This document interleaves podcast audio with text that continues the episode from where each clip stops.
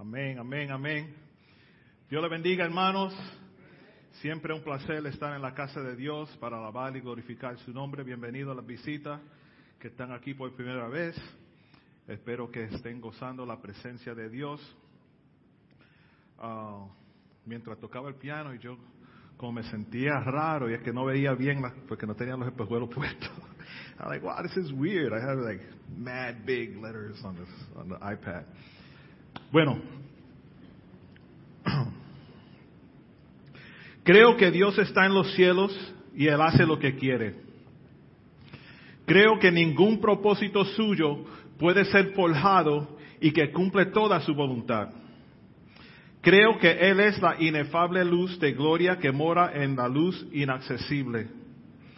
Creo que Él cumple de manera soberana todo lo que desea en el corazón, en la redención y en toda la historia, y por su providencia trabaja todas las cosas según el consejo de su propia voluntad, sin hacer preguntas a las criaturas, ni hacer una encuesta de lo que tú y yo podríamos preferir o querer.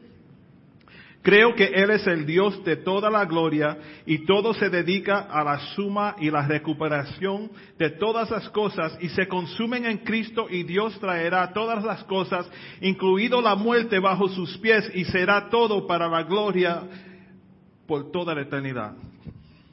Amén. Esa ha sido la creencia de los cristianos por dos mil años. Adán, Abraham, toda la historia humana que adoran a Dios en las escrituras. Si Dios es inefablemente glorioso y si es soberano, entonces eso significa que no hay un mínimo de poder o soberanía que no le pertenece a Él. Tampoco, tampoco hay un átomo en todo el universo que no obedezca cada una de las órdenes de Dios en todo momento. Si Dios es soberano, eso significa que todo el poder le pertenece a Él. Él es soberano y no delega su soberanía a otra persona. El grado en que Dios entrega su poder o soberanía a otra criatura es el grado de que Él deja de ser Dios. Él es el Dios divino. Si Dios es soberano, entonces la historia no es una reunión de algunos datos y eventos sin propósito que simplemente se compilan uno encima del otro, ah, porque si Dios es soberano, significa que todo lo que viene a mi vida y lo que Él hace por el poder y el amor de Él, la gracia de Él, la providencia de Él, es algo en que yo puedo confiar. Amén. Amen. That was a big intro for me. Hermanos, es que a veces tenemos que declarar cosas al principio para ponerle sustancia a lo que viene. Porque a veces decimos cosas a, lo loco sin saber de dónde viene eso. Pablo dice en Romanos 8:28, y sabemos que a los que aman a Dios, todas esas cosas les ayudan a bien o cooperan para el bien, dice algunas versiones. Esto es a lo que conforme a su propósito son llamados. Dice, ¿todas las cosas o solamente algunas cosas? Él trabaja todas las cosas según el consejo de su propia voluntad y hace todas las cosas para el bien de aquellos que son llamados de acuerdo a su propósito. Estoy seguro de que no hay nada que haya sucedido, que está sucediendo o que va a suceder que finalmente funcionará para mi bien y para su gloria. Tengo confianza en eso, hermano. ¿Y cómo es que Dios puede hacer todas las cosas buenas de todas las cosas malas que están sucediendo en este mundo? ¿Cómo es que Dios puede tomar decisiones malvadas, las intenciones pecaminosas, los motivos malvados de las criaturas rebeldes y usarlas para cumplir su perfecta voluntad? ¿Cómo hace eso? Yo no sé. Pero yo sé que Él lo hace. Ese es el misterio de la providencia. ¿Se acuerdan cómo hablamos de, de José y sus hermanos? Lo que ellos querían era algo mal para él. Lo que quería ah, para mal, Dios lo quería para el bien. Dios quiso lo mismo que sus hermanos, escuchen bien, Él quiso lo mismo que sus hermanos, pero los hermanos de José lo, lo quisieron con una voluntad perversa. Dios quiso con la santa voluntad que salvaría a toda la nación y toda la tierra de, Egipto. Dios tomó decisiones malvadas, motivos malvados y intenciones malvadas de esos doce hermanos y trabajó de manera increíble para salvar a la nación a través de José. ¿Y cómo Dios hace eso? Yo no sé, pero lo hace. Y tenemos que tener fe y confiar en eso. Vamos a estar mirando la, historia y la vida de Saulo y Esteban y yo creo que Esteban también creía todo lo que yo dije ahora. Y verás, si, si ese es tu Dios y esa es tu fe, puedes enfrentar cualquier cosa con confianza inquebrantable. No hay nada que pueda entrar a tu vida que pueda sacudirte si esa es tu firma confianza, creencia en la gracia y la soberanía, la participación, el poder y el plan de Dios en todas las cosas. Esteban creyó eso. Vamos a estar hablando de la participación, el poder y el plan de Dios, aún en nuestros sufrimientos. Miramos ahora a Esteban que está ante un consejo de, hombres. Estoy leyendo del, capítulo 7 del libro de Hechos, pero voy a dar un resumen del, principio de ese capítulo. Esteban está al frente de 70 hombres, 70 líderes religiosos en el Sanedrín, para que ellos están ahí para presentar falso testimonio, testimonio contra él testificando que él habló contra el templo, habló contra la ley, hasta blasfemó. Vemos a Esteban dar una defensa infalible de su fe en la verdad. Su fe no es renunciada. Él no vira la espalda a lo que él cree. Él no cambia su postura o posición en lo que conoce, en lo que concierne a Dios. Se quedó en eso y ese era el tema de él aunque le costara. Un mensaje que realmente dio duro a, los que lo estaban escuchando. Y, fue un rechazo constante de esa persona, un, rechazo constante y persistente contra lo que venía predicando um, Esteban. Aunque una nación elegida, rechazaron a Dios. Eso fue ilustrado por José en el hecho de que los patriarcas los rechazaron. También fue ilustrado por Moisés en el, hecho de que todas las naciones uh, rechazó a Moisés. Ahí es donde Esteban concluye su mensaje. Eso no cayó bien con las personas que estaban escuchando porque lo querían matar, porque él predicaba la verdad. Tú podrías haber estado ahí de pies escuchando esto y probablemente murmurando entre la multitud con respecto a lo que decía Esteban. Mientras él predicaba, ellos intentaban matarlo en sus corazones y puedo decir que yo creo que antes de hablar ya ellos tenían en mente, vamos a matar a este muchacho. Él no puede seguir predicando así. Entonces ahora retornamos a la historia en Hechos capítulo 7, versículo 54 donde Esteban está siendo martirizado por su fe, el primer martir cristiano. ¿Saben lo que es eso, verdad? Él murió por su fe, dedicó su vida por su fe hasta la muerte. Y vamos a ver tres cosas aquí que son muy instructivas para nosotros. Primero vamos a ver la participación, la participación de Dios, que es su participación en nuestro sufrimiento. Segundo, el poder de Dios aún en nuestro sufrimiento. Y luego veremos el plan de Dios en nuestro sufrimiento. Hechos capítulo 7, versos 54. No le voy a pedir que se pongan de pie porque voy a interrumpir mucho, pero lo pueden buscar en sus Biblias. Hechos 7, 54. Dice así, oyendo estas cosas, se enfurecieron en sus corazones y crujían los dientes contra él. Se enfurecieron y crujían los dientes contra él. No es la primera vez que vemos este, este clase de, esta clase de reacción. En Hechos 5:35 dice, ellos oyendo estos se enfurecían y querían matarlos. Cuando uno, en, esa palabra, like, no es solamente un poquito, me molesta, no, te molesta. you know, like, oh. La palabra de Dios perforó los corazones de ellos. Porque cuando Esteban predicaba, ellos se enojaban porque escuchaban eso. Pero perforaba el corazón de ellos, pero en lugar de producir arrepentimiento, lo que produce era rebelión. Incluso en esta circunstancia, Esteban describe algo que ve, algo que los demás no pueden ver.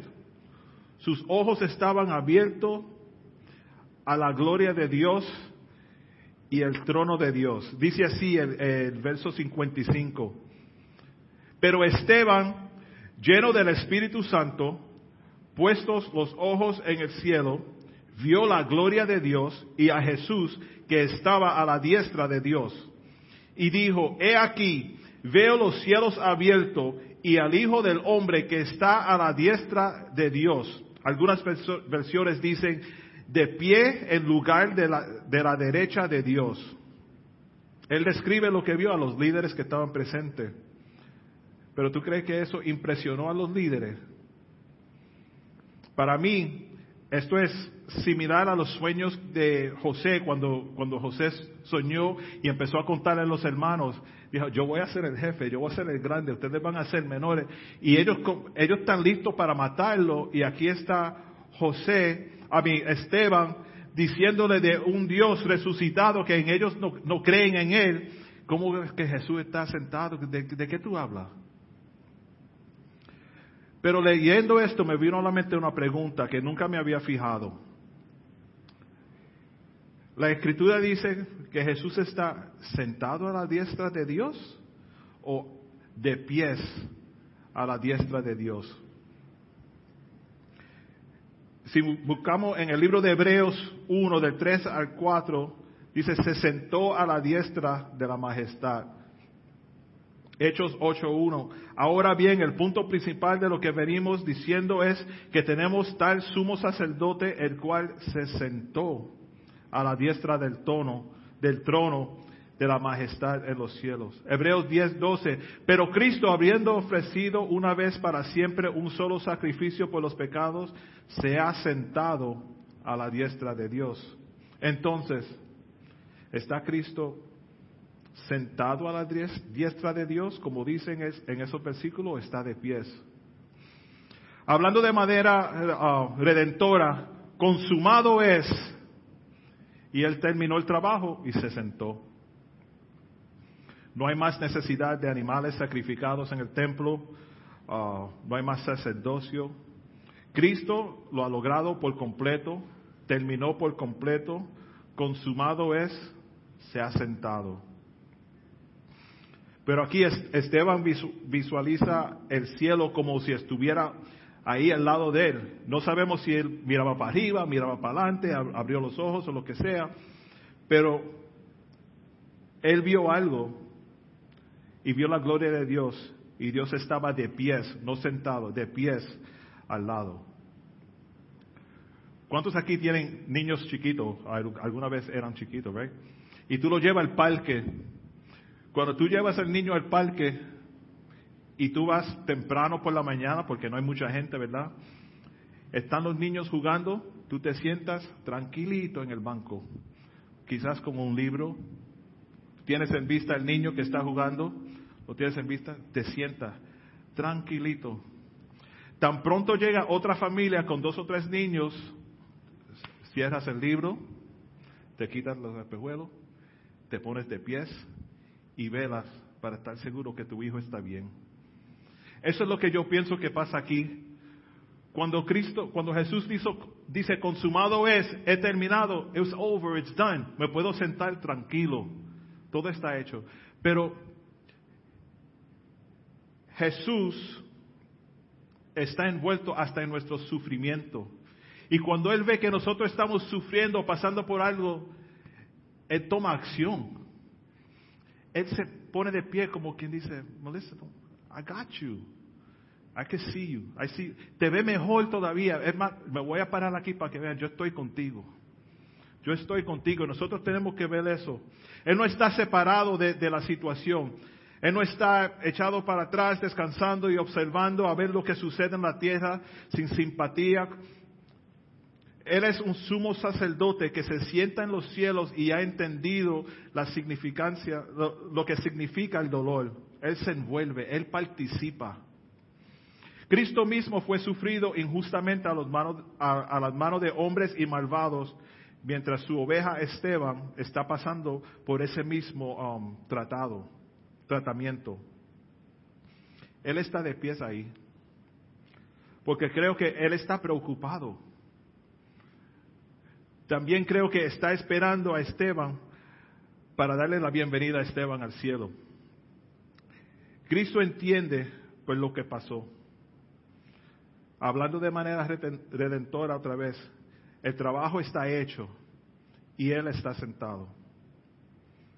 Pero eso no quiere decir que Él está en el cielo lejos de nuestro sufrimiento. Mientras Esteban sufre a, la mano de los hombres, Cristo está a la diestra de Dios, intercediendo por nosotros. No podemos perder el significado o el impacto que la palabra de Esteban habría tenido en ese consejo, esa predicación, ese discurso. Le está diciendo a todos los hombres que ha visto un like a flash, dice un destello, I never heard that before, a flash del cielo que vio a Cristo a la, de pie a la diestra de Dios. Aquellos líderes religiosos, me imagino que, que estaban como, nos está diciendo que has visto un poco de la gloria de Dios. ¿Quién eres tú para que Dios te revele a ti algo así? Recuerden, Él está frente de, ellos porque están a punto de apedrearlo por predicar a Cristo. Y aquí Él está echándole sal, ¿verdad? Eso te duele, sí. Y ahora te duele más, ¿verdad? Cristo vive. El, mensaje de Dios, y eso está aquí, eso es algo que siento, la predicación, la verdad de Dios debe impactar al mundo entero. O bueno o malo, pero va a impactar. El que no cree, para ellos es malo. El que cree, para nosotros es bueno. El, el que cree, el, no cree, esperamos que sea un impacto para que empiecen a creer. Empiecen a creer.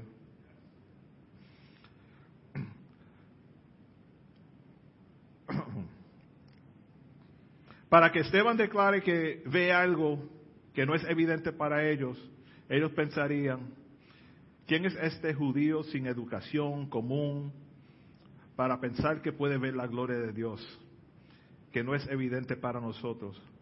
Pero hay una segunda cosa que Esteban dice en sus palabras que es significativa. Él usa un término, hijo de Dios, hijo del hombre. Veo los cielos abiertos y al hijo del hombre que está a la diestra de Dios. Eso tenía que acordarle a, ellos, a esos hombres, de otro juicio que ellos declararon a alguien culpable. El sumo sacerdote le dijo a Jesús en Mateo capítulo 26, 63, te conjuro por el Dios viviente que nos diga si eres tú el Cristo, el Hijo de Dios. Y Jesús dice, tú lo has dicho, y además os digo que desde ahora veréis el Hijo del Hombre sentado a la diestra del poder de Dios. Entonces el sumo sacerdote rascó sus vestiduras diciendo, has blasfemado. ¿Qué más necesita tenemos, um, qué más necesita tenemos de, qué más necesidad tenemos de testigos? Thank you. He aquí, ahora mismo habéis oído su blasfemia. ¿Qué os parece? Y respondieron, es culpable. Aquí Esteban, ante de esos mismos hombres, él les afirma lo mismo que habían oído decir de Cristo hace menos de dos años atrás. Ahora están en un dilema, ¿verdad? Tienen que admitir que lo que Cristo, um, que lo que dijo Cristo no fue blasfemar, o tienen que matar a Esteban por afirmar lo mismo. Ellos nunca van a admitir que, están equivocados, ¿verdad? Van a matar a Esteban por afirmar lo mismo. Hermano, cuando tú y yo sufrimos, Dios no está lejos. Creo que en el sufrimiento de sus santos, Él está tan íntimamente involucrado que puede ser descrito como de pies, de pies.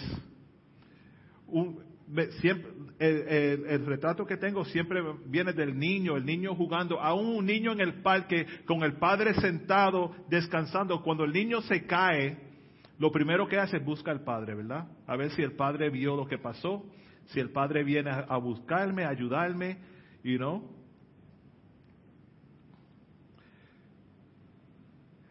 Esa es la posición de Dios. Él está de pie como libertador, está participando, está interesado en Él, está preocupado por nuestro sufrimiento. Eso es lo primero que aprendemos, la participación de Dios aún en nuestros sufrimientos. Segundo, quiero que noten el poder de Dios. Después de la confesión de Esteban, mira lo que dice, versículo 57. Entonces ellos, dando grandes voces, se taparon los oídos y arremetieron arremetieron a una contra él, empezaron a gritar y echándole fuera de la ciudad, No pueden tolerar, no pueden oír ni una palabra más de lo que consideran, ellos consideran blasfemia. No pueden soportar la idea de que Esteban afirmara que Cristo es Dios. Pero imagínate, estos son líderes, líderes religiosos que tienen el poder de decir, no, este, tú eres culpable, te vamos a matar. ¿Y qué hacen? Lo que hacen los niños chiquitos yo no te oigo. Ah, Di lo que tú quieras decir, yo no te oigo. Que, que bien, you know, dignified men they are, right? Como like little kids. No pueden soportar lo que él está diciendo. Bueno, ellos no son niños. Esa es la Corte Suprema de Israel, comportándose bastante como infantil, niños,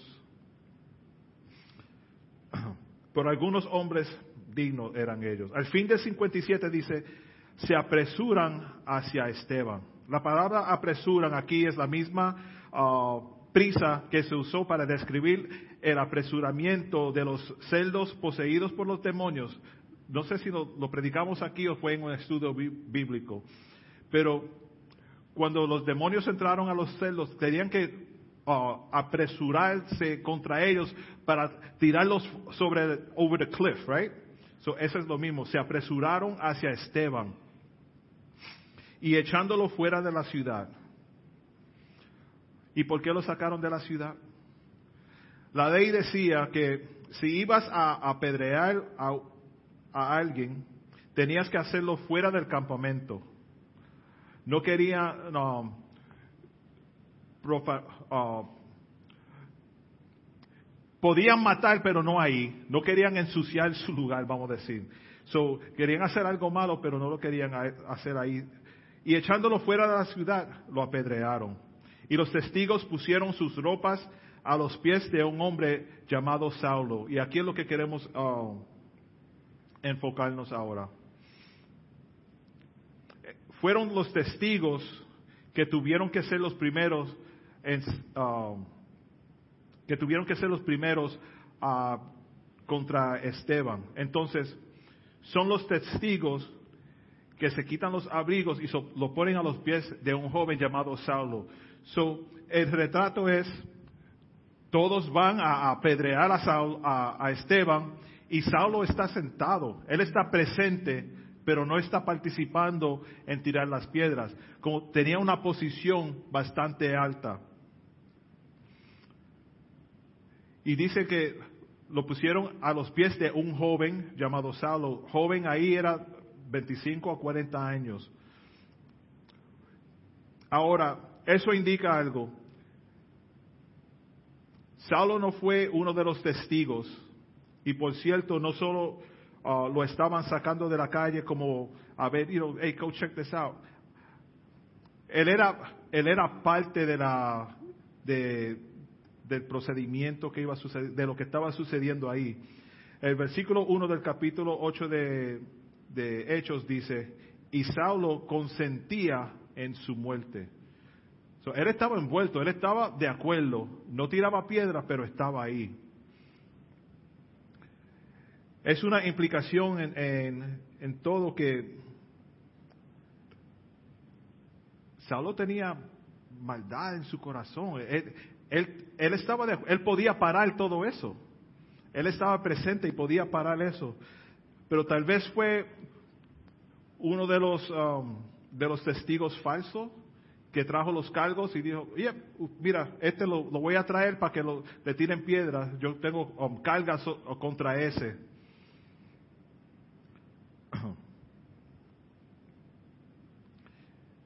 En, toda, en todo esto, el nombre de, de, Saulo, Saúl, no se menciona. Es la primera vez que se menciona. no sabemos bien de dónde viene, qué hacía antes y cómo era, no sabíamos nada. Lucas lo menciona por primera vez aquí, cuando le tiran los vestidos a los pies. eso es como decir, y me acuerdo cuando joven, cuando habían pelea, los, muchachos, un grupo de, este lado, otro grupo de este lado, íbamos a pelear, y tú, yo, ¿tú vas a pelear también? No, aguántame el abrigo mientras yo le tiro unos cuantos puños ahí para que no se me dañe el abrigo. So, Saulo era el que los, los, jackets. Todos los jackets ahí en el, en el piso, y ese, ese es de mi grupo que está peleando ahí, yo los velo todo. Ese era Saulo. No paró la pelea, pero participó de esa manera. Yo digo que es el más sabio también porque no, no. Cuando llega la policía, yo, yo no peleé, mira, yo tengo los jackets ahí. En medio de todo este odio y todo, es, eh, todo esta maldad, Esteban oró. Esteban oró. Hechos 8, capítulo 50, ah, Hechos 8, verso 59 dice, y apedraban a Esteban mientras él invocaba y decía, Señor Jesús, recibe mi espíritu. Eso es fuerte. Eso es fuerte. Cuando uno está sufriendo, es fuerte clamar a, Dios. Pero ¿te suena familiar esa oración? El Evangelio de Lucas, Jesús en la cruz dice, Padre, en tus manos encomiendo mi espíritu. Jesús Padre, en tus manos encomiendo mi espíritu. Esteban oró, Jesús recibe mi espíritu. Esteban estaba indicando que Cristo es Dios. Él no le, habría, no le había orado a Jesús si Esteban no creyera en, Jesucristo um, como Dios encarnado. Él nunca le hubiera orado a Él. De lo contrario, sería um, blasfema o idolatría orar así. Pero Esteban hizo precisamente eso. Él ya afirmó la deidad de Cristo al decir que lo vio a la diestra del Padre. Ahora él oró y confió su posesión más valiosa, que es su espíritu. ¿Te imaginas cómo se sintieron los testigos escuchándolo orar a Jesús? Se está apedreando por Jesús y ahora está orando. Solamente puedo em, creer que las piedras la tiraron hasta más fuerte todavía. Y mira, y este sigue, sigue hablándole de Jesús y, tirándole piedras. Deja de estar mencionando el nombre de Jesús. Deja de estar creyendo en Jesús. Así el, mundo nos trata así a nosotros, hermanos. Por más que nosotros mencionamos al nombre de Jesús y predicamos el nombre de Jesús, más obstáculo viene, más um, presión viene, más pelea contra nosotros. Mira, no, tú puedes decir, sí, ven, háblale a los muchachos en la escuela, no le menciones a Jesús. Sí, puedes decir, ven, vamos a hacer ministerio en la cárcel, no le menciones a Jesús. Sí, vamos a, a las calles a, hacer, a, predicar y eso, no toque a nadie, no ore con la gente, porque tú sabes, eso te... Hermano, hay que ser valiente. Hay que ser valiente. Esteban fue hasta el punto de recibir pedazo. Me imagino que las piedras eran así de grandes, porque lo querían matar. Y de la forma que lo hacían, porque yo también pensé, si me van a tirar piedras a mí, yo voy a correr, me van a tener que, coger de, una forma en una esquina o algo para, para tirarme las piedras, porque yo no voy a dejar que me hagan eso a mí. Yo voy a seguir predicando el Evangelio. No voy a negar a Dios, pero no quiero morir tampoco, ¿verdad? Ellos lo que hacían era, um, con las palas, hacían un grave, a ditch, un pozo doble la altura de la persona que iban a apedrear y lo ponían así en la orilla y eran los soldados, los hombres, los testigos, lo que sea, venía, el primero lo empujaba y el segundo venía, tiraba la primera piedra. Hay una canción salsa, no me tires la primera piedra, ese es el segundo, ese es el. Nothing is new, everything's old. Le tiraba la primera piedra y venían los demás y le tiraban piedra, le tiraban las piedras.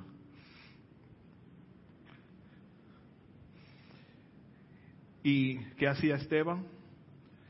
Jesús, toma mi espíritu, orando. Nosotros tan pronto algo nos sucede, ay Jesús me abandonó, yo no sé por qué deja que esto pase, por qué Él deja que esto pase en mi vida, no puedo creerlo. Yo tanto que voy a la iglesia los domingos y mira, mira dónde estoy.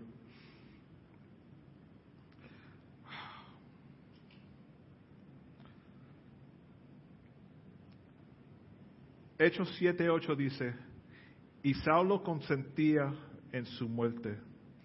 En aquel día hubo una gran persecución contra la iglesia que estaba en Jerusalén, Jerusalén y todos fueron esparcidos por la, tierra, por la tierra de Judea y Samaria, salvo los apóstoles.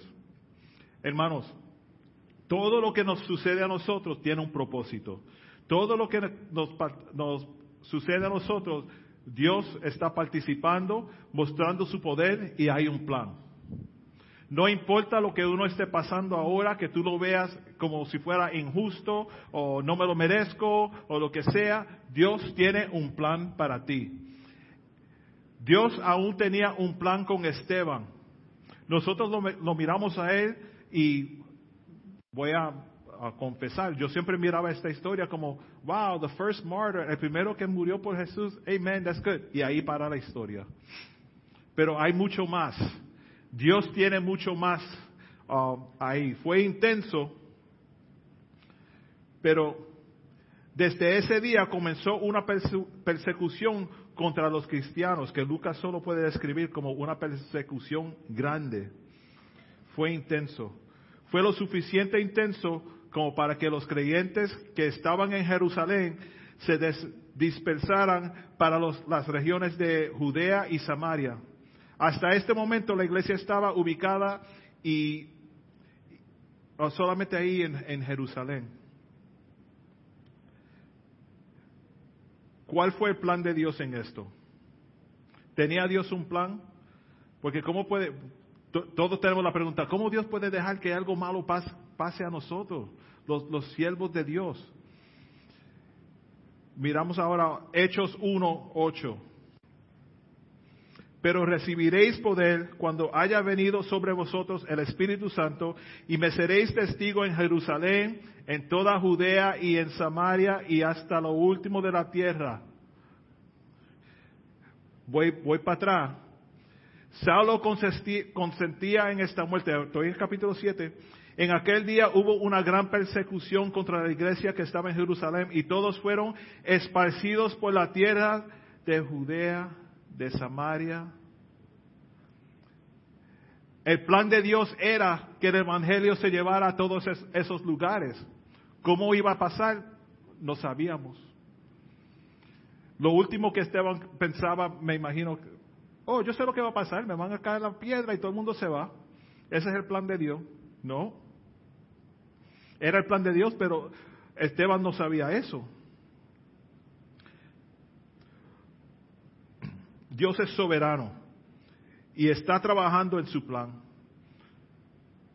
Saulo entra y comienza a, a, desparcir la iglesia y los creyentes están out, ¿verdad? Porque hay persecución, pero hay, hay, uno quiere sobrevivir, ¿verdad? Siempre siempre quiere ganar, siempre quiere estar bien. So, ellos están buscando dónde pueden ir a predicar este evangelio y, no quedarse ahí donde hay persecución de los cristianos.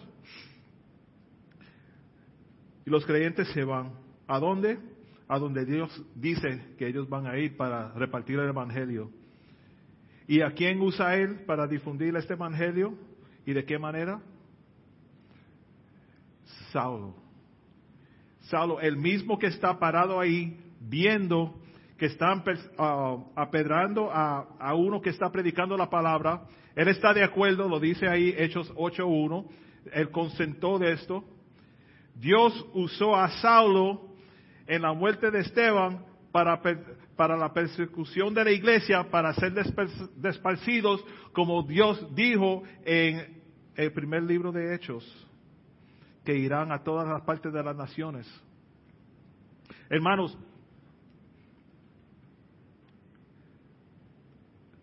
Saulo parece que era un hombre bastante malo, bastante malo, pero Dios lo pudo usar.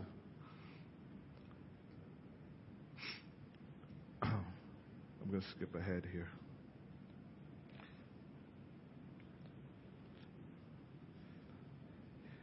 Hechos 8, capítulo, oh, verso 2.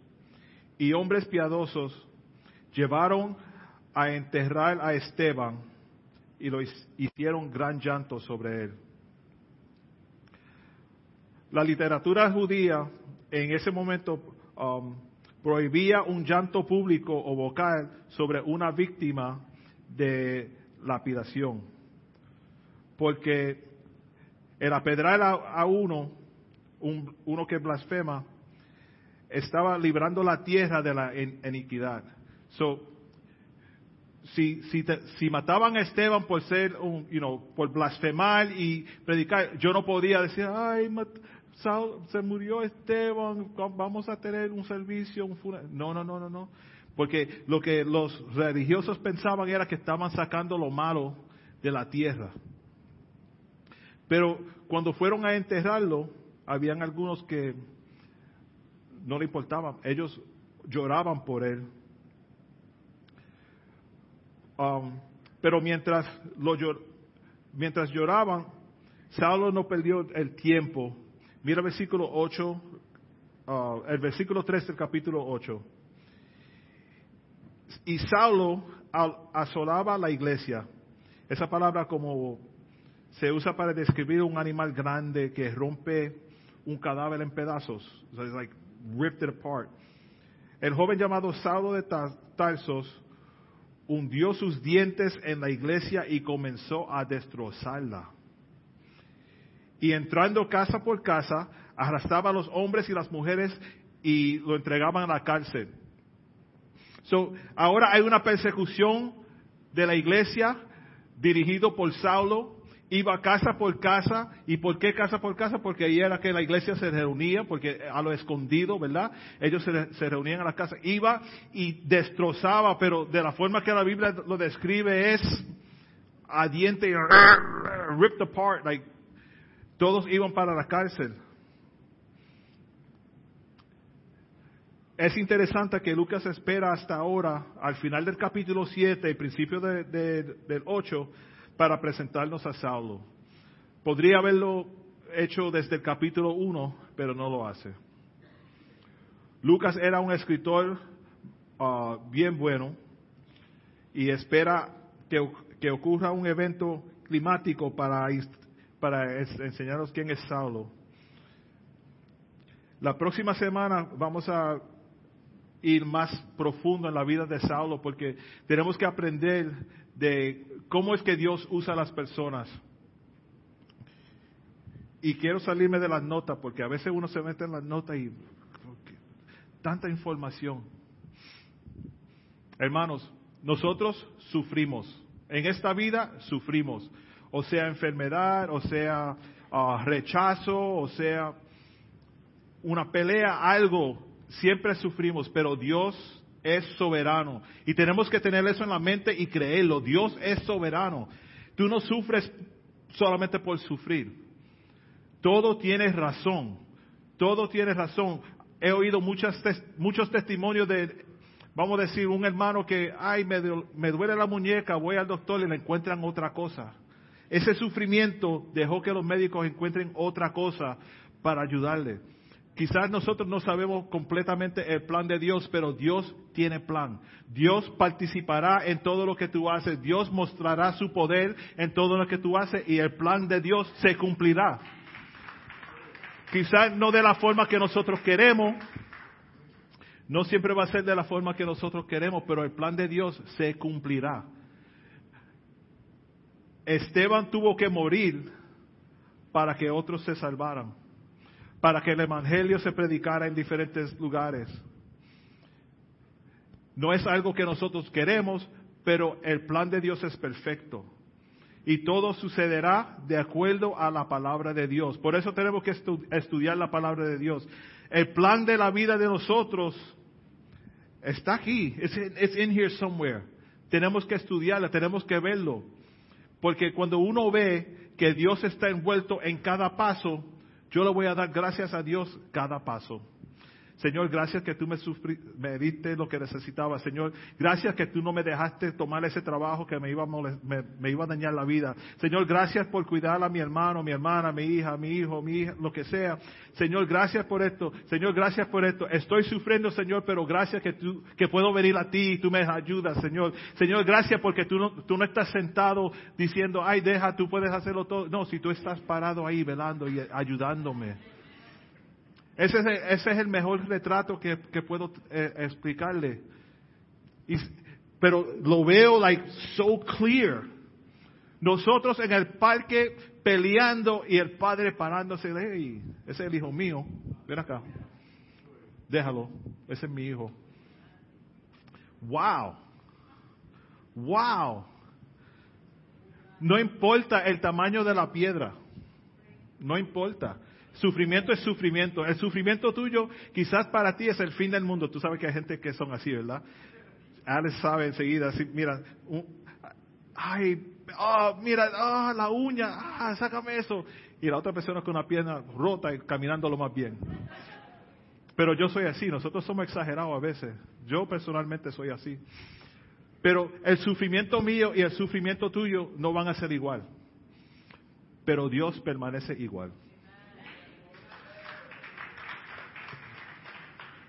Hay veces que nosotros tenemos que pasar por cosas en nuestras vidas para que otros se acerquen. José, José tuvo que ser rechazado por sus hermanos, echado en un pozo, vendido como esclavo, para luego ser el que iba a rescatar a la misma familia de él que lo rechazaban.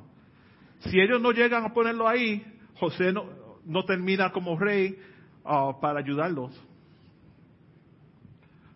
Ruth, la historia de Ruth, que lo mismo, si ella no llega a estar ahí, no llega a conocer al redentor de ella, y mira dónde, dónde terminó ella lo más bien. Pero nosotros como cristianos y como humanos, tan pronto venga eh, la, situación que tenemos que confrontar, que parece, ay, yo no puedo, soltamos todo. Suelto la fe. ¿Tú sabes qué? Estoy sufriendo tanto, ni a la iglesia voy a ir. ¿Para qué? Hermano, ese es el plan de Dios. El plan de Él no es que tú sufras, el plan de Él es soberano y nosotros no lo entendemos. Porque Dios no te creó para, para que tú, Dios te creó para que tú le alabes a Él, para que tú tengas comunión con Él. cuando vengan los sufrimientos, acércate más a Dios. No le pregunte al hermano hermana, ¿qué hago? Mira, ay, que estoy, ¿qué Pregúntale a Dios. Pregúntale a Dios. Tenemos que buscar a Dios en toda situación. Vamos a sufrir. Yep. Sorry. No hay, no hay un, un ticket, a free ride here. Vamos a sufrir. Y algo que yo siempre digo, por más que yo me, me acerque a Dios, the closer I get to God, más veo el sufrimiento aún en mi vida. Porque yo veo la soberanía de Dios, yo veo la perfección de Dios. So, acércate más a Dios. Cuando tú te acercas a Dios, lo que tú creas que era bueno antes, lo va a ver como malo. Y dice, tú sabes que esto no le agrada a Dios. Eso se va para allá. Esto no le agrada a Dios. No, Eso no le agrada a Dios. Yo creía que estaba bien, pero ahora que estoy leyendo la escritura más y orando más, creo que debo dejar de hacer esto. Creo que debo de, no hacer esto. Este sufrimiento me, tiene agotado y no, no puedo más, no tengo ni energía. Hermano, Dios tiene un plan para ti. No todo testimonio es igual. Algunos tienen testimonios que tú lo oyes de, wow, tú sufriste todo eso y, estás aquí todavía. No todo el mundo tiene ese testimonio, pero todo el mundo tiene a Dios. Todo el mundo tiene a Dios. Tú no tienes que pasar por algo para hacer algo. You don't. You don't. You don't. Hay, hay un muchacho, um, The Truth, que tiene una canción que dice, yo no tengo una historia oscura y nada, solamente tengo a Dios. Porque todo el mundo cree que ah, yo fui a la cárcel y tengo, me cortaron el brazo y me, dispararon cinco veces. Eso no te hace más santo. Eso solamente me dice que yo estoy sirviendo el, Dios correcto. El que te salvó a ti es el mismo que yo le sirvo. Pero yo no he pasado por eso, de eso. Pero Dios, Dios es increíble. Dios es phenomenal, insane, like crazy, like in a good way. In case somebody else captures just this part. In a good way. Hermanos, Saulo de Tarso vio a Esteban orar, vio a Esteban morir. Allí se plantó una semilla que luego produjo frutos. No tienes idea de quién está viendo soportar, uh, quién te está viendo a ti soportar el sufrimiento que estás pasando.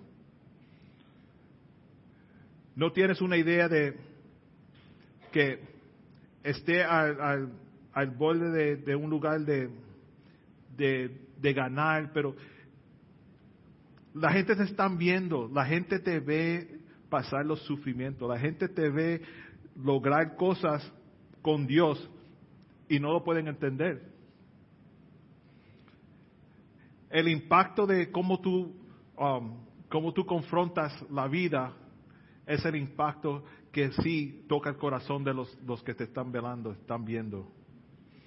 Esteban no tenía forma de saber que este joven, Saulo, que se, se quedaba a un, a un lado observando, lo veía morir y él no sabe cuál es el plan que Dios tiene con, con él. No quiero entrar al mensaje de la semana pasada, de la próxima semana, pero en tu sufrimiento, cómo tú sales de ese sufrimiento, le explica a los demás la participación, poder y plan de Dios en tu vida.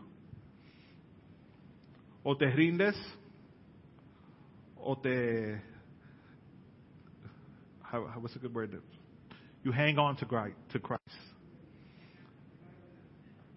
All right, ya, ustedes saben entonces. you know? O te rindes o te, te, te, agarras de Cristo de una forma grande, porque ese va a ser el testimonio. Ese va a ser, oh, la, la iglesia um, está bajo persecución, pero el mensaje sigue predicando. Tú estás sufriendo, pero el mensaje sigue, sigue siendo.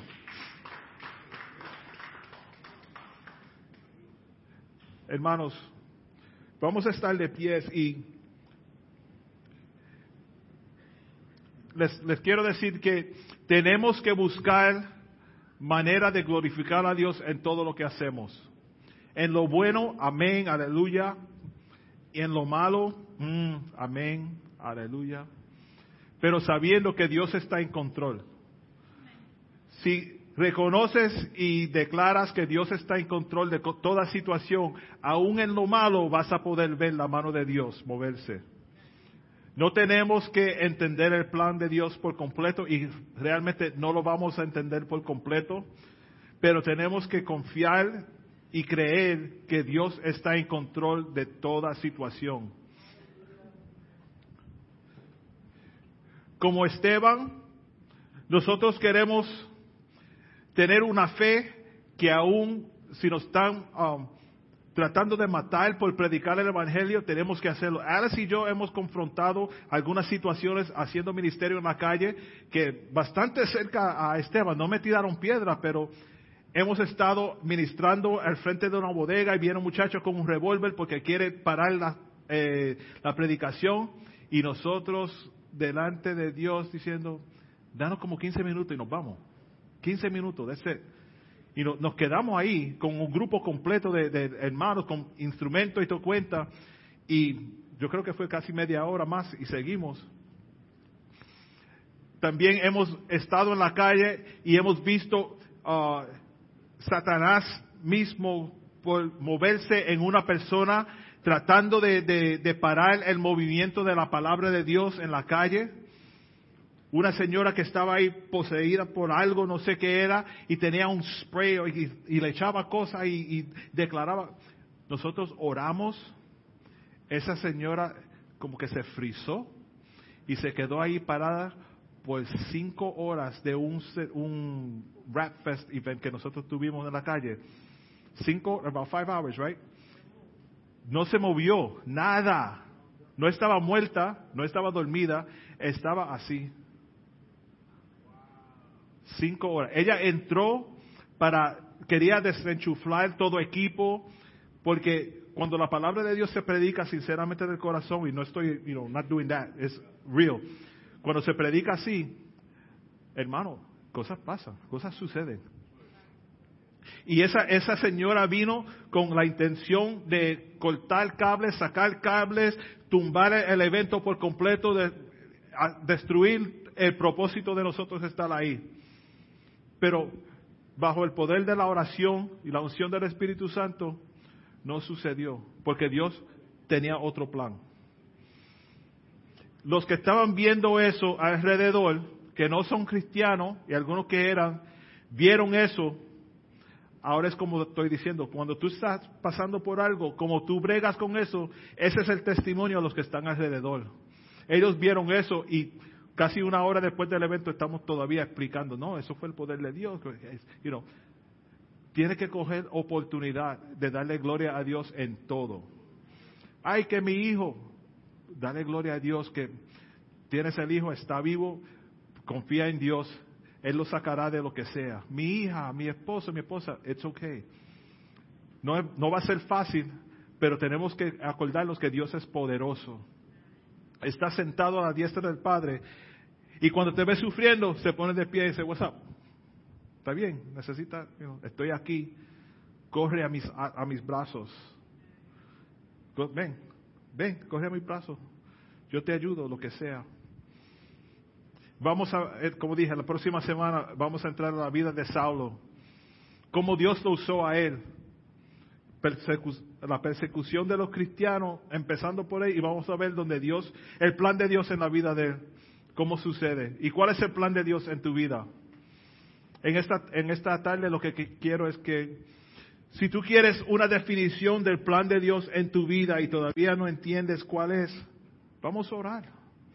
Es decir, Dios, revélame el plan tuyo. Yo quiero saber cuál es el plan tuyo con mi vida. Quizás no lo vas a saber de momento, de, de un instante, pero vamos a caminar en el tratar de conocer el plan de Dios en nuestra vida.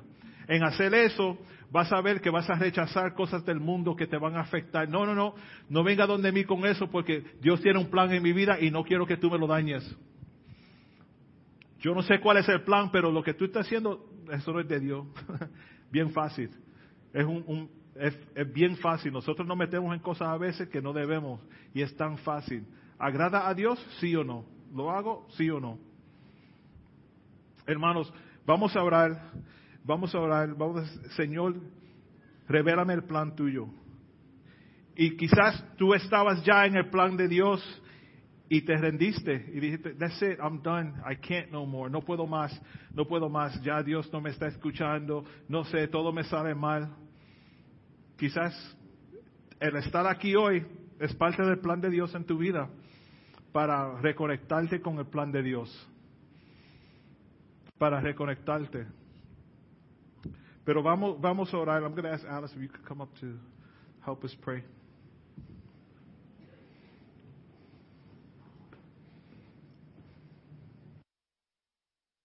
Yeah. Praise the name of Jesus. Antes de orar, solamente quiero decir esto. Tu sufrimiento tu prueba, tu dolor, no es excusa para no hacer lo que Dios ha puesto en tus manos para hacer. No más dolor de lo que pasó Esteban y no cayó su boca. En tu dolor, en tu tribulación, en tu prueba, no deje de clamar, no deje de darle gloria al que se la debe. Amén. Y en esta tarde vamos a orar, voy a orar. Le vamos a pedir al Señor que si tú estás sufriendo, si te han hecho cosas, si te han dicho cosas, si han pasado cosas,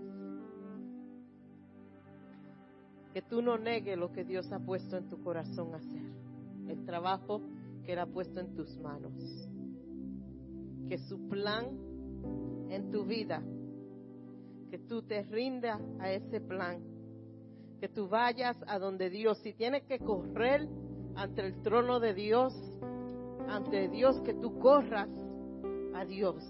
Y le diga a Dios, ya no puedo ponerle a un lado lo que tú has puesto en mi corazón hacer. Que en mis pruebas, en mi dolor, en mi enfermedad, con toda emoción que yo tengo, Señor, con todo dolor, que tú me des fuerza, Señor, a hacer lo que tú has puesto en mi mano. Y en esta tarde, Señor, levanto mis manos, clamando que yo voy a hacer lo que tú has puesto en mis manos, no importando la persecución, no importando el dolor, no importando la prueba. Pero en obediencia yo voy a hacer lo que tú has puesto en mis manos. Te pido, Señor, que tu presencia esté sobre mi vida, Señor. Te pido, Señor, que tú me des, Señor, sabiduría. Que tú me des fuerza, Señor. A no mirar las circunstancias alrededor de mí, pero poner mi vista en ti. Poner mi vista en ti. No en el problema, no en la situación, no en la prueba, pero sino poner mi vista fija en ti porque en ti está la, la, la solución para todos. Y en esta tarde te pedimos, Señor, que tú nos des fuerza, nos dé poder. Te pedimos, Señor, que esa, ese deseo que hemos puesto a un lado, que empiece a tomar vida en nuestros corazones y en nuestras vidas, Señor. Y te damos todo a ti, Señor, en esta tarde. Te lo entregamos todo, Señor.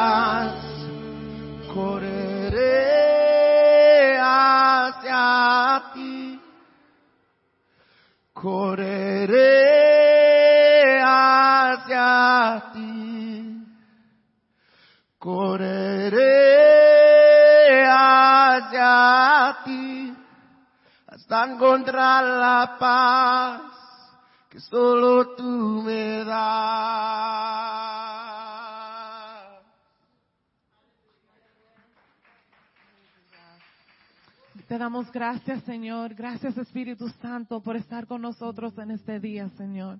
Gracias, Señor, que tú siempre haces más, Señor, de lo que esperamos, más de lo que te pedimos, Señor, y más de lo que necesitamos, Señor. Tú siempre cumples tus promesas.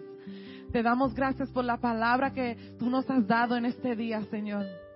Y te pedimos, Señor, que nosotros nos recordemos de esta palabra en, este, en esta semana, Señor. Que tú tienes un plan para nosotros, Señor, y que tú participas en ese plan para nosotros. Te damos gracias, Señor, y que tú nos bendiga a cada uno de nosotros, Señor, y que tu presencia vaya delante de nosotros siempre. En tu dulce nombre lo pedimos, Jesús. Amén. Quédense con nosotros, hermanos. Tenemos meriendas atrás.